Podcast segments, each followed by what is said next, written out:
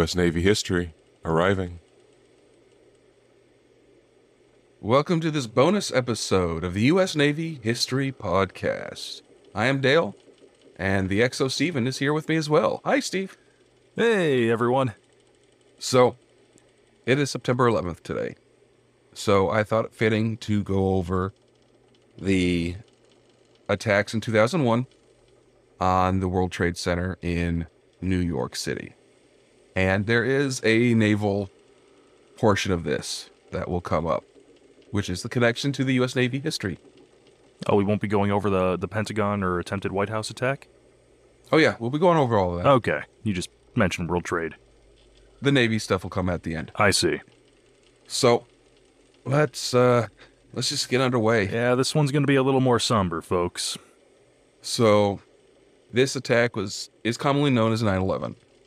It is a coordinated attack of four suicide terror attacks carried out by the Al Qaeda network against the U.S.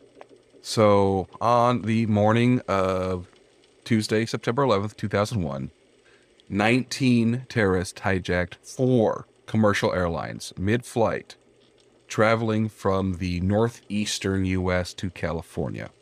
The attackers were organized into three groups of five and one group of four. And each group, including one designated flight trained hijacker who took control of the aircraft, meaning these guys knew how to fly. Now, their goal was to crash planes into prominent American buildings, inflicting as much casualties and structural damage as they can. They successfully crashed the first two planes into the north and south towers of the World Trade Center in New York City, and the third plane into the Pentagon in Arlington, Virginia. The fourth one was intended to hit a government building in Washington, D.C., but instead was crashed in a field outside of Shanksville, Pennsylvania, because of a passenger revolt. These brave, brave people foiled that attack. And the first plane to hit was American Airlines Flight 11. This was into the North Tower of the World Trade Center at 0846. And if memory serves, at that point, people thought it may have just been a freak accident. Yes. 17 minutes later at 0903, the South Tower was hit by United Airlines Flight 175 and both of the 110 story towers collapsed within an hour and 42 minutes, which also took out a number of buildings around them, including 7 World Trade Center. The third flight, American Airlines Flight 77, crashed into the west side of the Pentagon at 0937, which caused a partial collapse of the building. And the fourth flight which was United Airlines Flight 93, was flown in the direction of Washington, D.C. The plane's passengers were alerted about the previous attacks and attempted to regain control of the aircraft to prevent it from crashing into its intended target. A fight broke out in the aircraft, and the hijackers crashed the plane in a field in Stony Creek Township, Pennsylvania at 1003. Now, they don't exactly know what the target for that flight was, but they think it was either the U.S. Capitol building or the White House. Uh, so, Al Qaeda. Their origins could be traced to 1979 when the Soviets invaded Afghanistan. Osama bin Laden, he travels to the Central Asian country to volunteer, viewing the war as a holy cause to help fellow Muslims defeat communist invaders. He then organizes fellow Arab Mujahideen to resist the Soviets until the Soviets exit Afghanistan in 89. Now, the CIA, they funnel several billion dollars worth of weapons to the Afghan Mujahideen resistance. A portion of these go to the Arab Arab volunteers. Now, no direct U.S. aid to bin Laden himself has ever been established. In 66, he issues his first fatwa calling for American soldiers to leave Saudi Arabia. In his second fatwa in 98, he outlines his objections to American foreign policy with respect to Israel, as well as the continued presence of American troops in Saudi Arabia after the Gulf War. Bin Laden, he used Islamic texts to cause Muslims to attack Americans until the stated grievances were reversed. A little bit more about the man himself. He orchestrated the attacks. He initially denied involvement, but later recanted these statements. Al Jazeera broadcast a statement by him on September 16th, 2001, saying, quote, I stress that I have not carried out this act, which is, appears to have been carried out by individuals of, with their own motivation. In November, U.S. forces recover a videotape from a house that was destroyed in Jalalabad, Afghanistan. In the video, bin Laden is seen talking to Khaled al Harbi and admits foreknowledge of the attacks. And on December 27th, in a second video, he says, It has become clear that the West in general, and America in particular, have an unspeakable hatred for Islam. It is the hatred of crusaders. Terrorism against America deserves to be praised because it was a response to injustice, aimed at forcing America to stop its support for Israel, which kills our people. We say that the end of the United States is imminent, whether bin Laden or his followers are alive or dead, for the awakening of the Muslim Ummah has occurred. It is important to hit the economy of the United States, which is the base of its military power. If the economy is hit, they will become reoccupied. But, you know, he stops short of actually admitting responsibility for the attacks. He, initially denied involvement to keep heat off of him. I'm sure he was fairly high on the suspect list off the bat. Mm-hmm. And then I'm sure it reached his ears because I do recall news outlets more or less around the, that time you were saying that initial video was found. Like evidence shows, you know, Osama bin Laden may have been the, you know, orchestrator of the attacks. So, just before the election in 2004 for the new president, bin Laden used a taped statement to publicly acknowledge Al Qaeda's involvement in the attacks.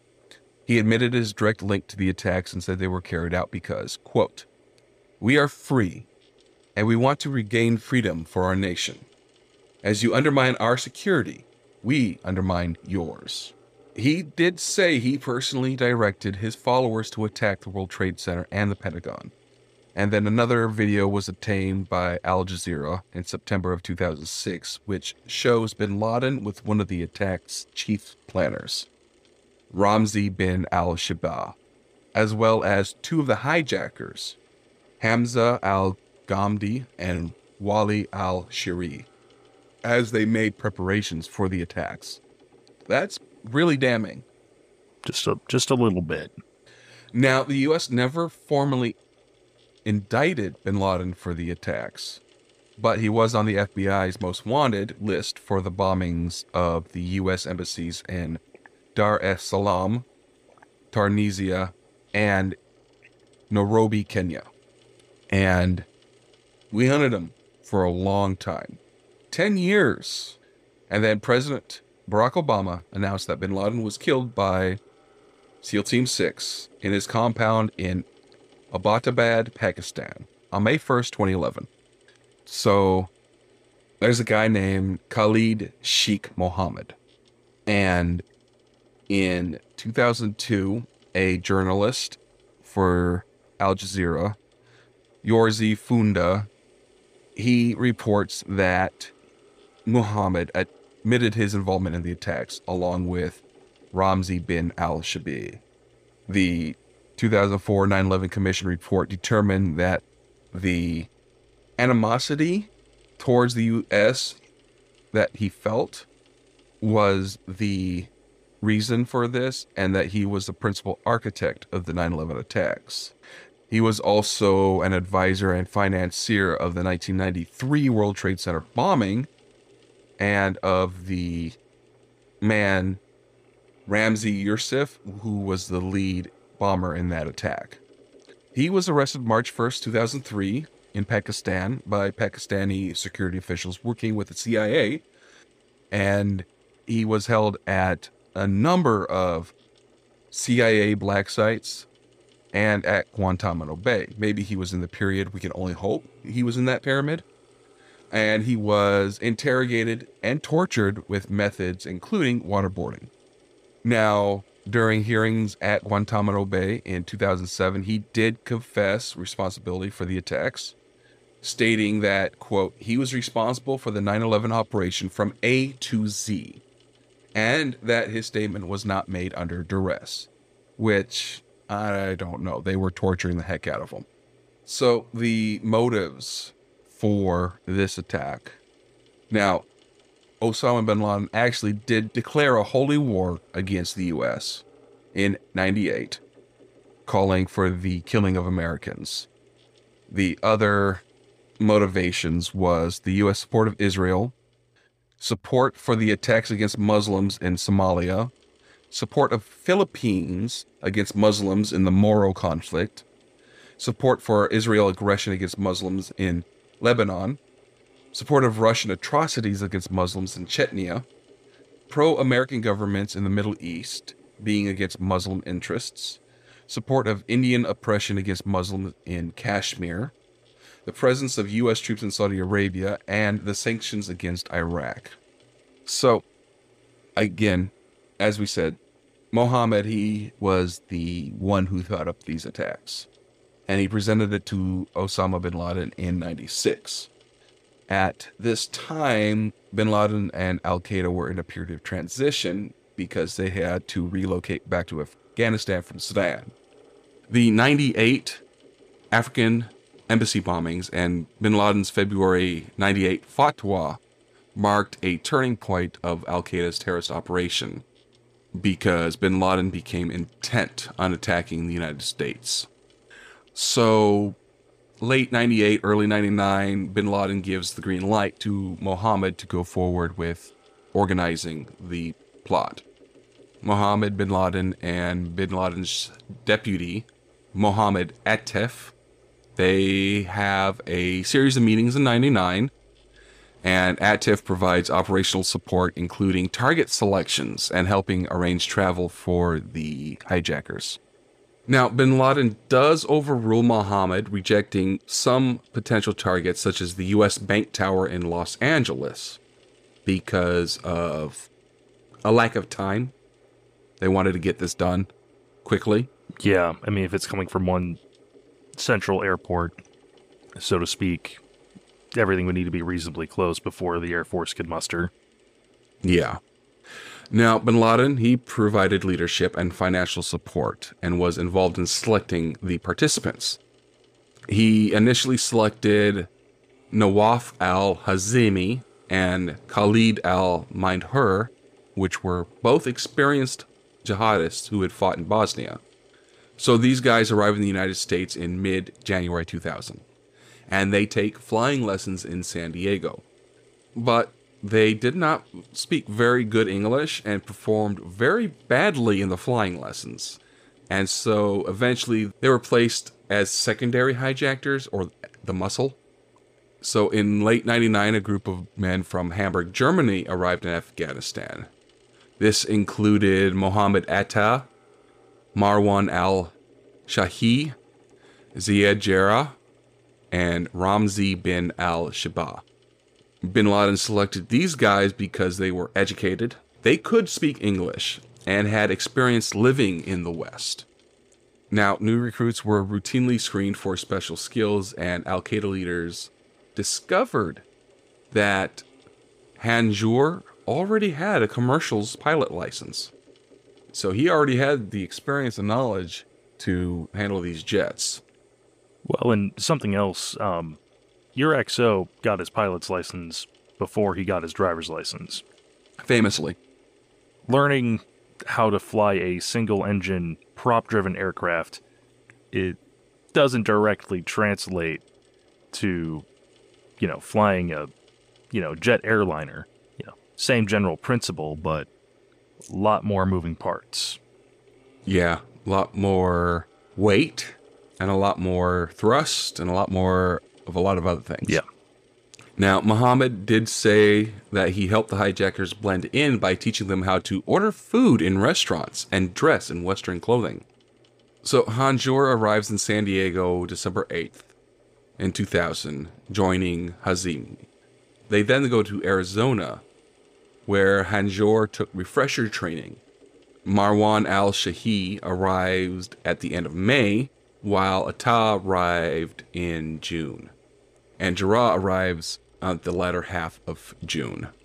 Bin al Shabi applied several times to get a visa to the US, but as a Yemen, he was rejected out of concerns he would overstay his visa. Apparently, at this time, Yemen people they were coming over and not leaving. So he stays in Hamburg and provides coordination between Atta and Mohammed. The three Hamburg cell members all took pilot training in South Florida at Huffman Aviation. And in the spring of 2001, the secondary hijackers begin arriving in the US. In July, Atta met with Bin al Shabi in Spain, where they coordinated details of the plot, including the final target selection. He also passes along bin Laden's wish for the attacks to be carried out as soon as possible. Now, some of these hijackers did receive passports from corrupt Saudi officials who were family members, or they used fake passports to gain entry. So, in late 99, Al Qaeda associate Willad bin Atash contacted Mindher, telling him to meet him in Kuala Lumpur in Malaysia. Hazimi Abu Bara Ayami would also be there. The NSA intercepted a telephone call mentioning the meeting, and the agency feared something nefarious might be afoot. But it didn't take any action. Why not? You'd have to ask the NSA. Hmm.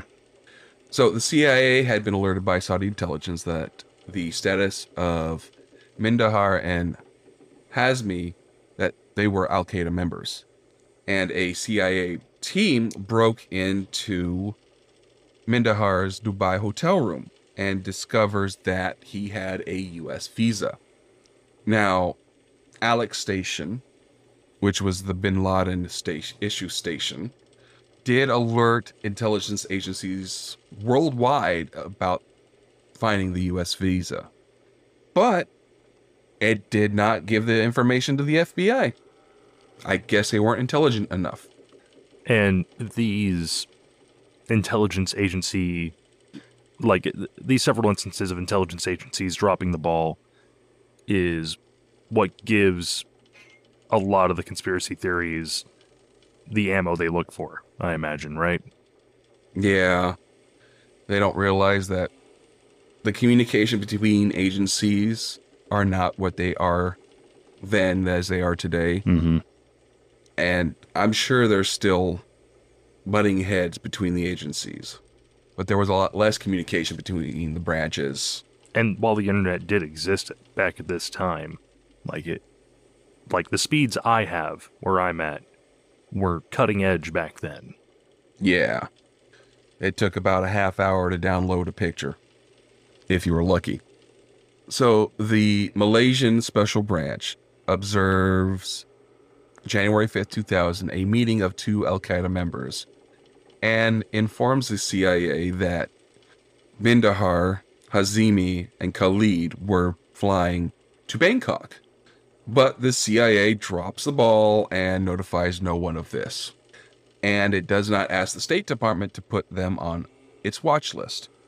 Now, they did have an FBI liaison at Alec Station, and he asked for permission to inform the FBI of the meeting, but was told, quote, This is not a matter for the FBI. What, do you think it was the CIA's problem and the FBI had no business getting involved? The CIA looked at the FBI as domestic, while CIA were international. That's probably why. So, by late June, senior counterterrorism official Richard Clarke and the CIA director George Tenet were convinced that a major series of attacks was about to come. Although they believed that the attacks would likely occur in Saudi Arabia or Israel. In July, Clarke put domestic agencies on full alert, telling them something really spectacular is going to happen here soon. And he asked the FBI and State Department to alert the embassies and police departments, and asked the Defense Department to go to threat condition Delta. He later writes that somewhere in CIA there was information that two known Al Qaeda terrorists had come into the United States. Somewhere in the FBI there was information that strange things had been going on at flight schools in the United States. And they had specific information about individual terrorists from which one could have deduced what was about to happen. But none of that got to him or the White House. On July 13th, Tom Wilshire, who was a CIA agent assigned to the FBI's International Terrorism Division, emailed his bosses at the Counterterrorism Center, the CTC, requesting permission to tell the FBI that Hazimi was in the country and that Mindanhar had a U.S. visa. His bosses never responded.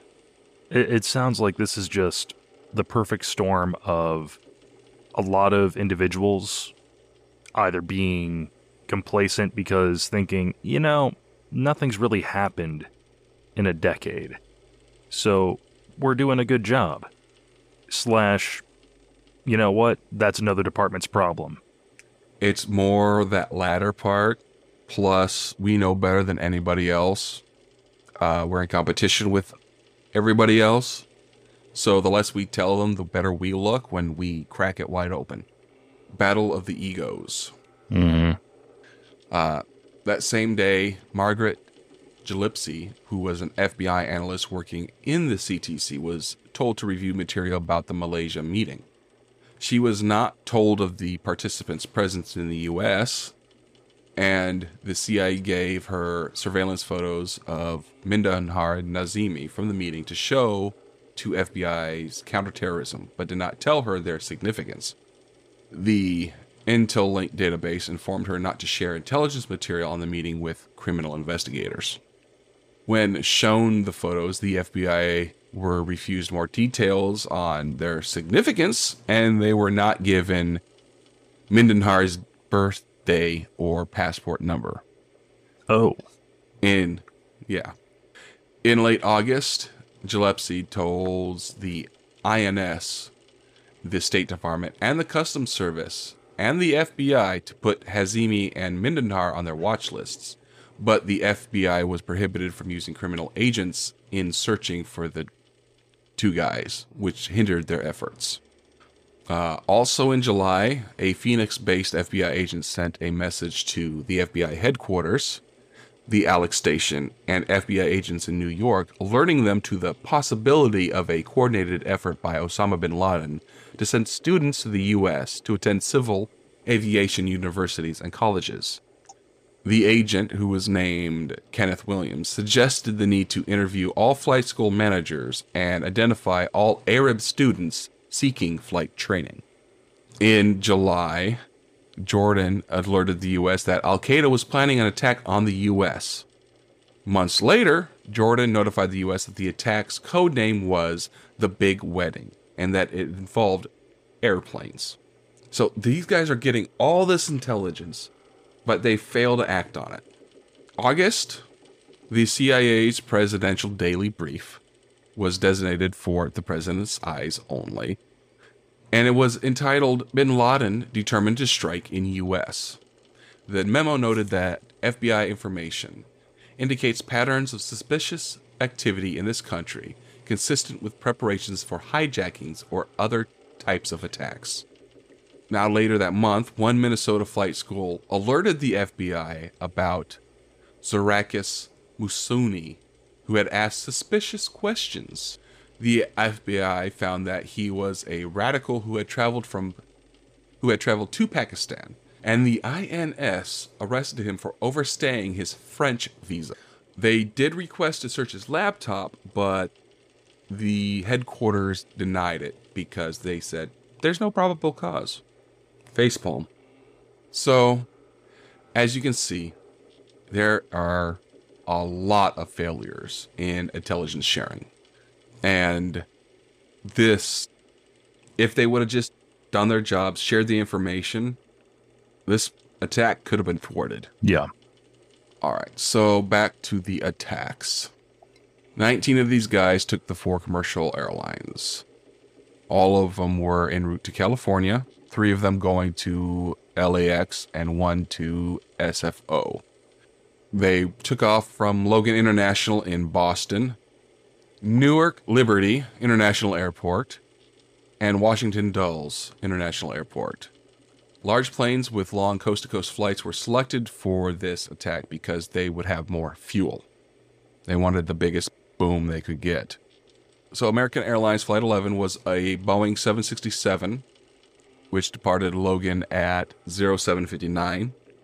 It had a crew of 11 and 76 passengers, not including the hijackers. This is the one that went into the North Tower. United Airlines Flight 175 was also a Boeing 767, departed Logan at 0814 with a crew of 9 and 51 passengers. This went into the South Tower. American's Airline Flight 77, which was a Boeing 757. This is the one that left Washington Dulles at 0820 with a crew of 6 and 53 passengers. United Airlines Flight 93 was also a Boeing 757, and this one left Newark at 0842, crew of 7 and 33 passengers. And this is the one that went into the field. So, in total, 33 crew, 213 passengers. So, all right, this is going to become really, really grim. Well, we were such a, a beacon of sunshine and joy so far this episode. Yeah.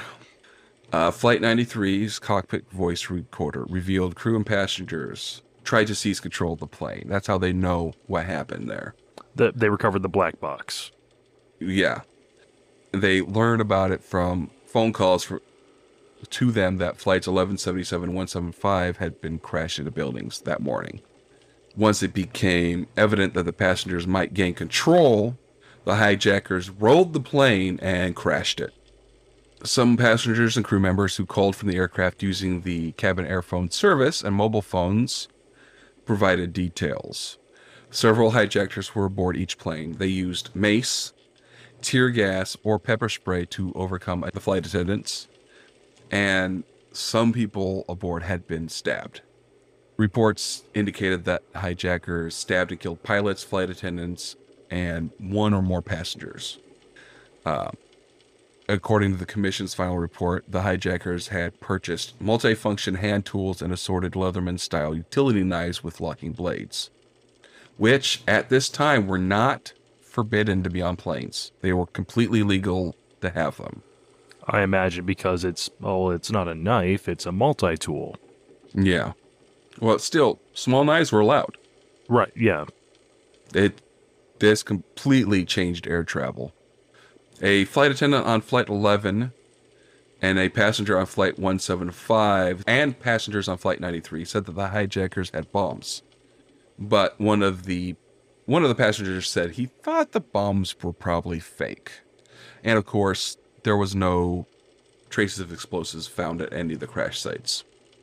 At 0943, the FAA grounded all civilian aircraft within the continental United States, and civilian aircraft already in flight were told to land immediately. You can uh, uh, pretty much see, like, in the matter of 45 minutes to an hour, like, you know, the, the live, how many flights were up in the air, and then the attacks occurred, and it just, the sky goes completely blank in a matter of minutes. Mm-hmm. It's crazy all international civilian aircraft were either turned back or redirected to airports in Canada or Mexico. and were banned from landing on United States territory for three days. Uh, of course, these attacks created widespread confusion among news organizations and air traffic controllers. One of the most prevalent contradictory reports said that a car bomb had been detonated at the U.S. State Department's headquarters in Washington, D.C., and another jet was suspected of being hijacked, but these were proven false. So, these attacks are the deadliest terrorist attacks in world history. It caused the deaths of 2,996 people. This include the hijackers. And this attack also injured more than 6,000 other people. And that's an immediate injuries, never mind the long-standing health conditions that a lot of people around ground zero, you know, are still feeling or beginning to feel from all that crap that was kicked up in the air from the towers collapsing. Yeah. And most of the deaths were civilian.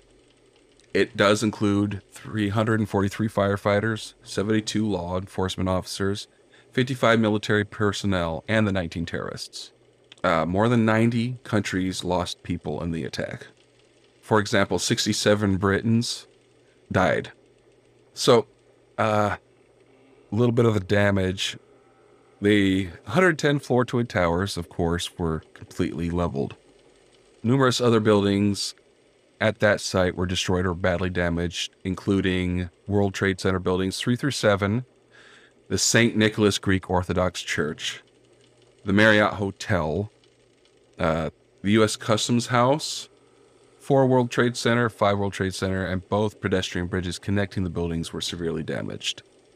The German Bank building on 130 Liberty Street was partially damaged and demolished in 2007.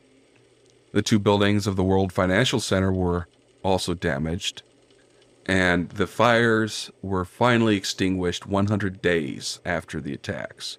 They were burning for that long. Yes. That is comparable to Chernobyl Yeah. and just how long it took to get that somewhat under control.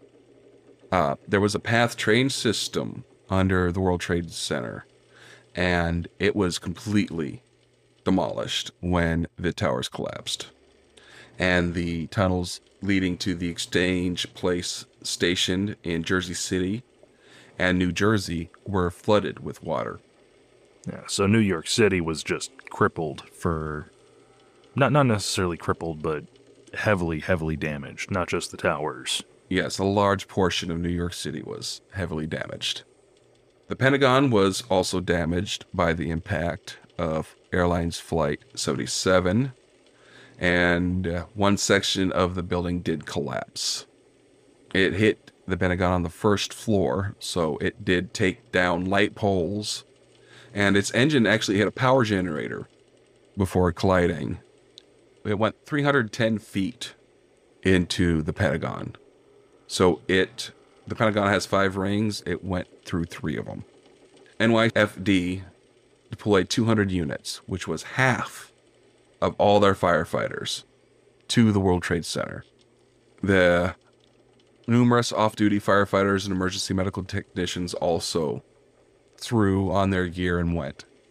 NYPD sent emergency service units and other police personnel deployed its aviation unit once on the scene, the three departments, the fire police and uh, the aviation police, did not coordinate their efforts and they performed redundant searches for civilians. They were going, they, they didn't have any coordination at all.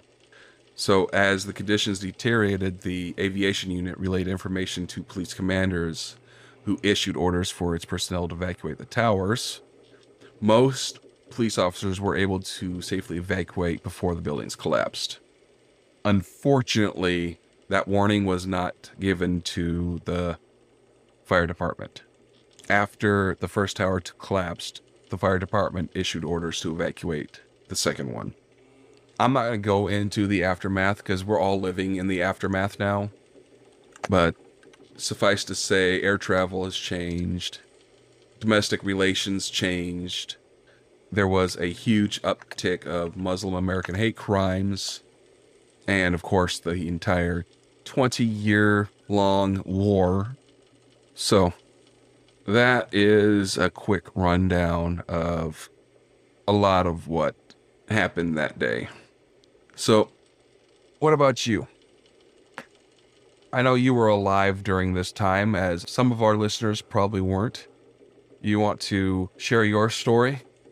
Uh, well, let's see. Your XO was a wee little laddie of about seven years old. And it was a Tuesday like any other, going into school. And I'm not sure. Uh, We were past ABCs and one, two, threes. Maybe I was learning how to add, you know, multiply and divide that day. I'm not entirely sure. I do remember at one point they pretty much had the teacher like stopped the lesson, turned on the TV because something was happening. Don't exactly recall what it was that she said. I just remember all of us wondering why this was so important. Because to us, we just thought a building was on fire. Mm-hmm. I mean, all we saw was, you know, a, a lot of smoke, you know, two really big buildings, and then folks started jumping, and they turned off the TV. And I think school was called it a half day that day. Yeah, that's understandable. Mm-hmm. And I mean, nobody really knew what was going on. Uh, like the kids, especially, but like the adults, doubly so. And um, you know, months went on, and you know, watching morning news shows, like there was a daily like terrorist threat level orange or terrorist threat level yellow or whatever. Like it was just part of the daily morning news. Like what the both national and then like local threat level was.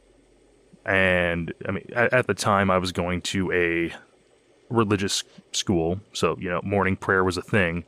Mm-hmm. And uh, yeah, there, there was a lot of uh, you know prayers about finding who was responsible for the attack and bringing them to justice being brought up in those prayers as I got older, you know, I actually was able to kind of fathom what it was that occurred that day. And I keep trying to bring myself to actually watch the footage of what occurred. You know, aside from the three, four minutes that I saw on the TV that day, but it's like, I, I know the facts, and actually watching the footage won't change anything. But, um, yeah, yeah.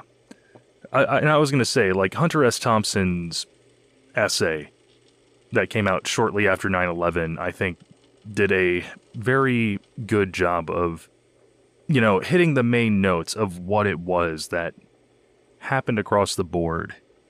Like, as far as your average American citizen goes.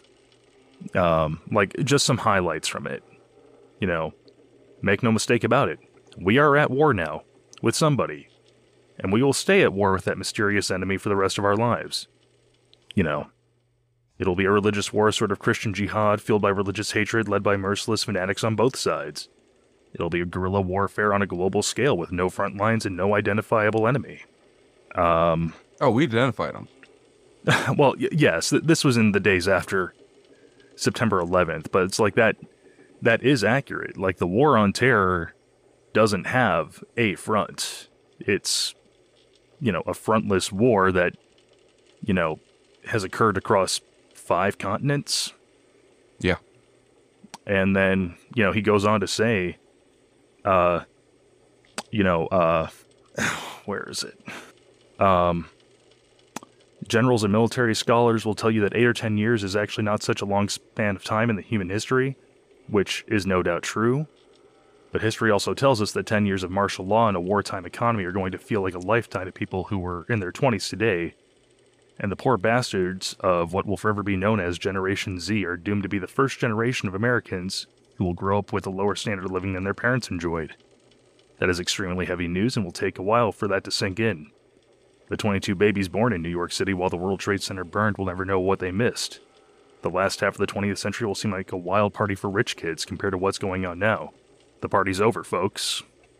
Like in in my day job, I deal with people all the time who I need to collect their information in order to do what my job entails. You need to verify their identity. I- exactly, exactly. To not only to follow federal regulations. And they're like, "Well, I don't want Uncle Sam knowing." That's like, my dude. I'm in my late twenties. The the Patriot Act has been in effect effectively my entire life. Like, if you exist in the United States, they got it already. Like, you can forget about privacy. Hell, a running Yeah. joke in my generation is like, you know, instead of "Hey Siri," it's like, "Hey NSA agent, find me a good pancake recipe." So, I mean, yeah, I mean, it's a, a completely. I, I, I know life was different before this. I was just too young to really understand how. So, a post 9 11 world's really all I've known. I've known a bit more freedom than you've known. Yes. so I've so I've heard. Uh, I've been- rumor has it there was a time where I could have gone to Mexico or Canada without a passport. You still can actually, at least Mexico way, but you're not going very far. well, but anyway, yes, um, the the first-hand accounts of civilian child XO are not exactly uh, in depth. Uh, I just have a I feel like a pretty decent understanding of what it was I missed out on, and by me I mean you know a lot of people in my age group. Like we were too young to appreciate what it was like beforehand, but old enough to hear about what it was and like I mean, you can bleep this out. Mother. You stole that from us. Not you, but like the events of 9 11. oh no, I stole it from you personally. God damn it, Captain. Okay, well, as for me, uh, I'm going to do this two ways. First, I'm going to take it from the official record, and then for my personal recollections. Um, ju- just just to avoid, I- and I'm sure you've thought about this.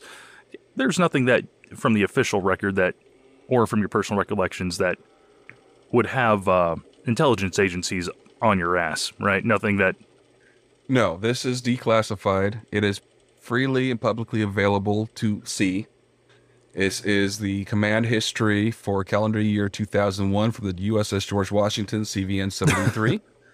this is pretty much a summary of everything we did that year. I'm also going to have a little bit of 2002 as well. Okay, So- I just wanted to check. Because the last thing I need to hear about is a week from now. You know, someone coming knocking on my door. Yes, I see you're an associate with uh, one Captain Dale. Yeah, I know the guy. Why? Come with us. No, there are still redactions in this document. I mean, I remember some of the redactor redacting stuff, but uh, if it's redacted, it will not be coming out.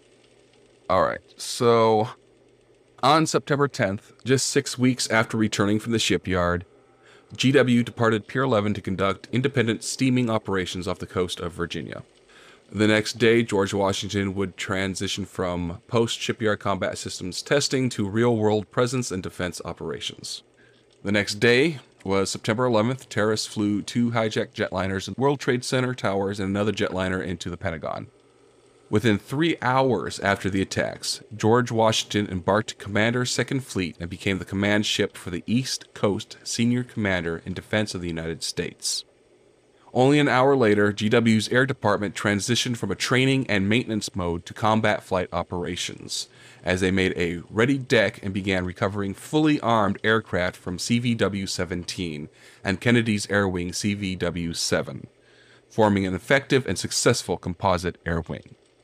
While rapidly conducting day and night carrier qualifications, GW simultaneously assumed the critical command and control link picture for Operation Noble Eagle, providing its C4I suite was operating flawlessly.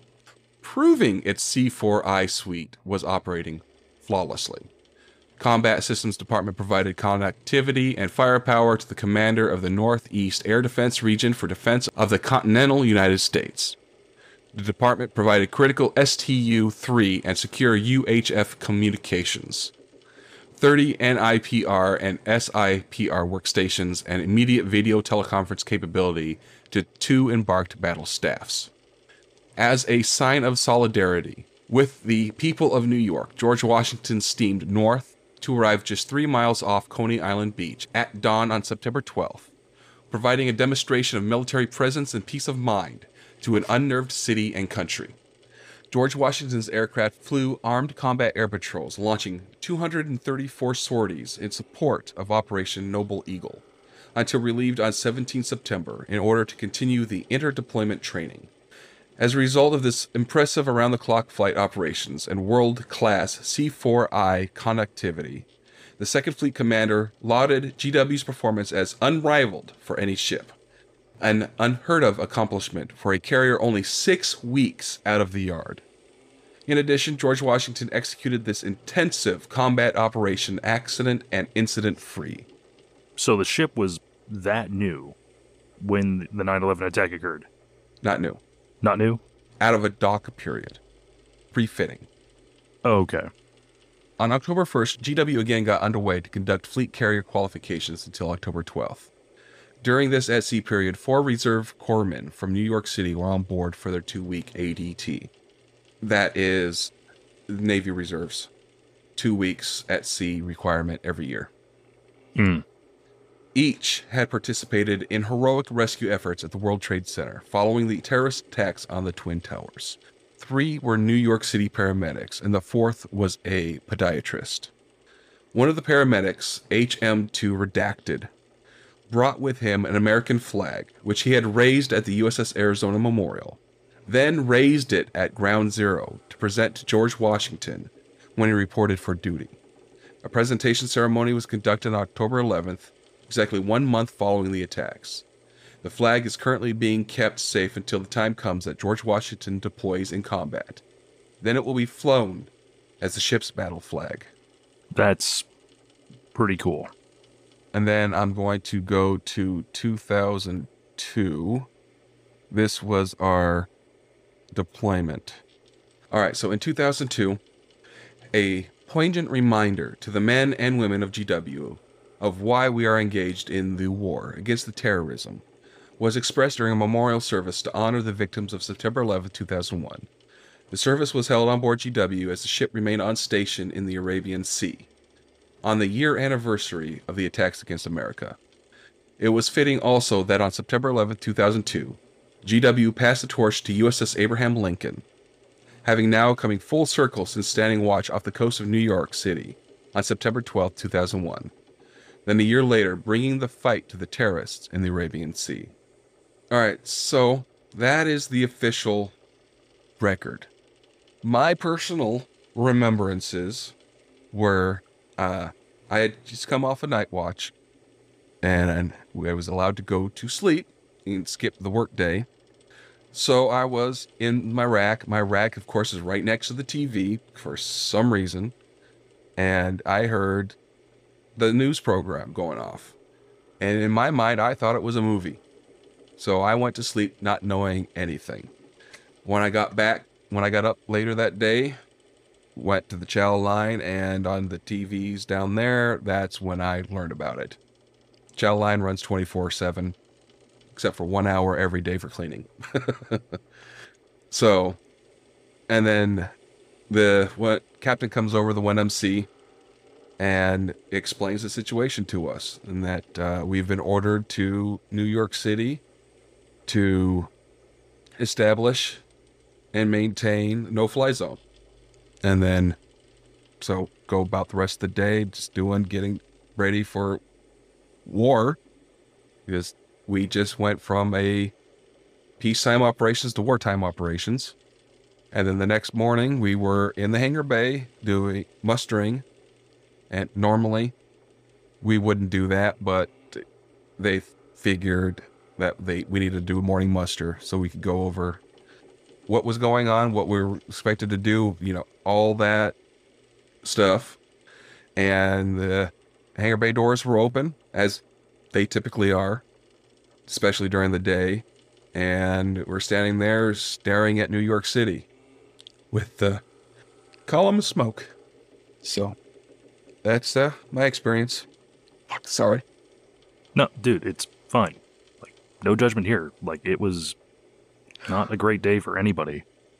All Like, like we said, this was going to be a somber one. Yeah. Uh, anyway. And well, I was going to say, and, and to rub further salt in the wounds, like everything we've covered up to this point, nobody's around anymore. Yeah. Nobody's grandkids are around anymore with what we've usually been covering so far. This is in living memory. Yeah. All right. Well, I think that's going to do us. Uh, thank you guys for joining us.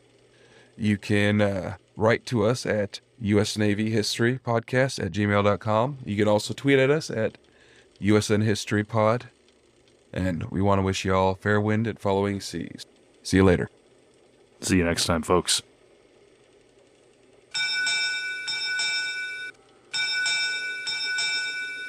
U.S. Naval History Podcast. Departing.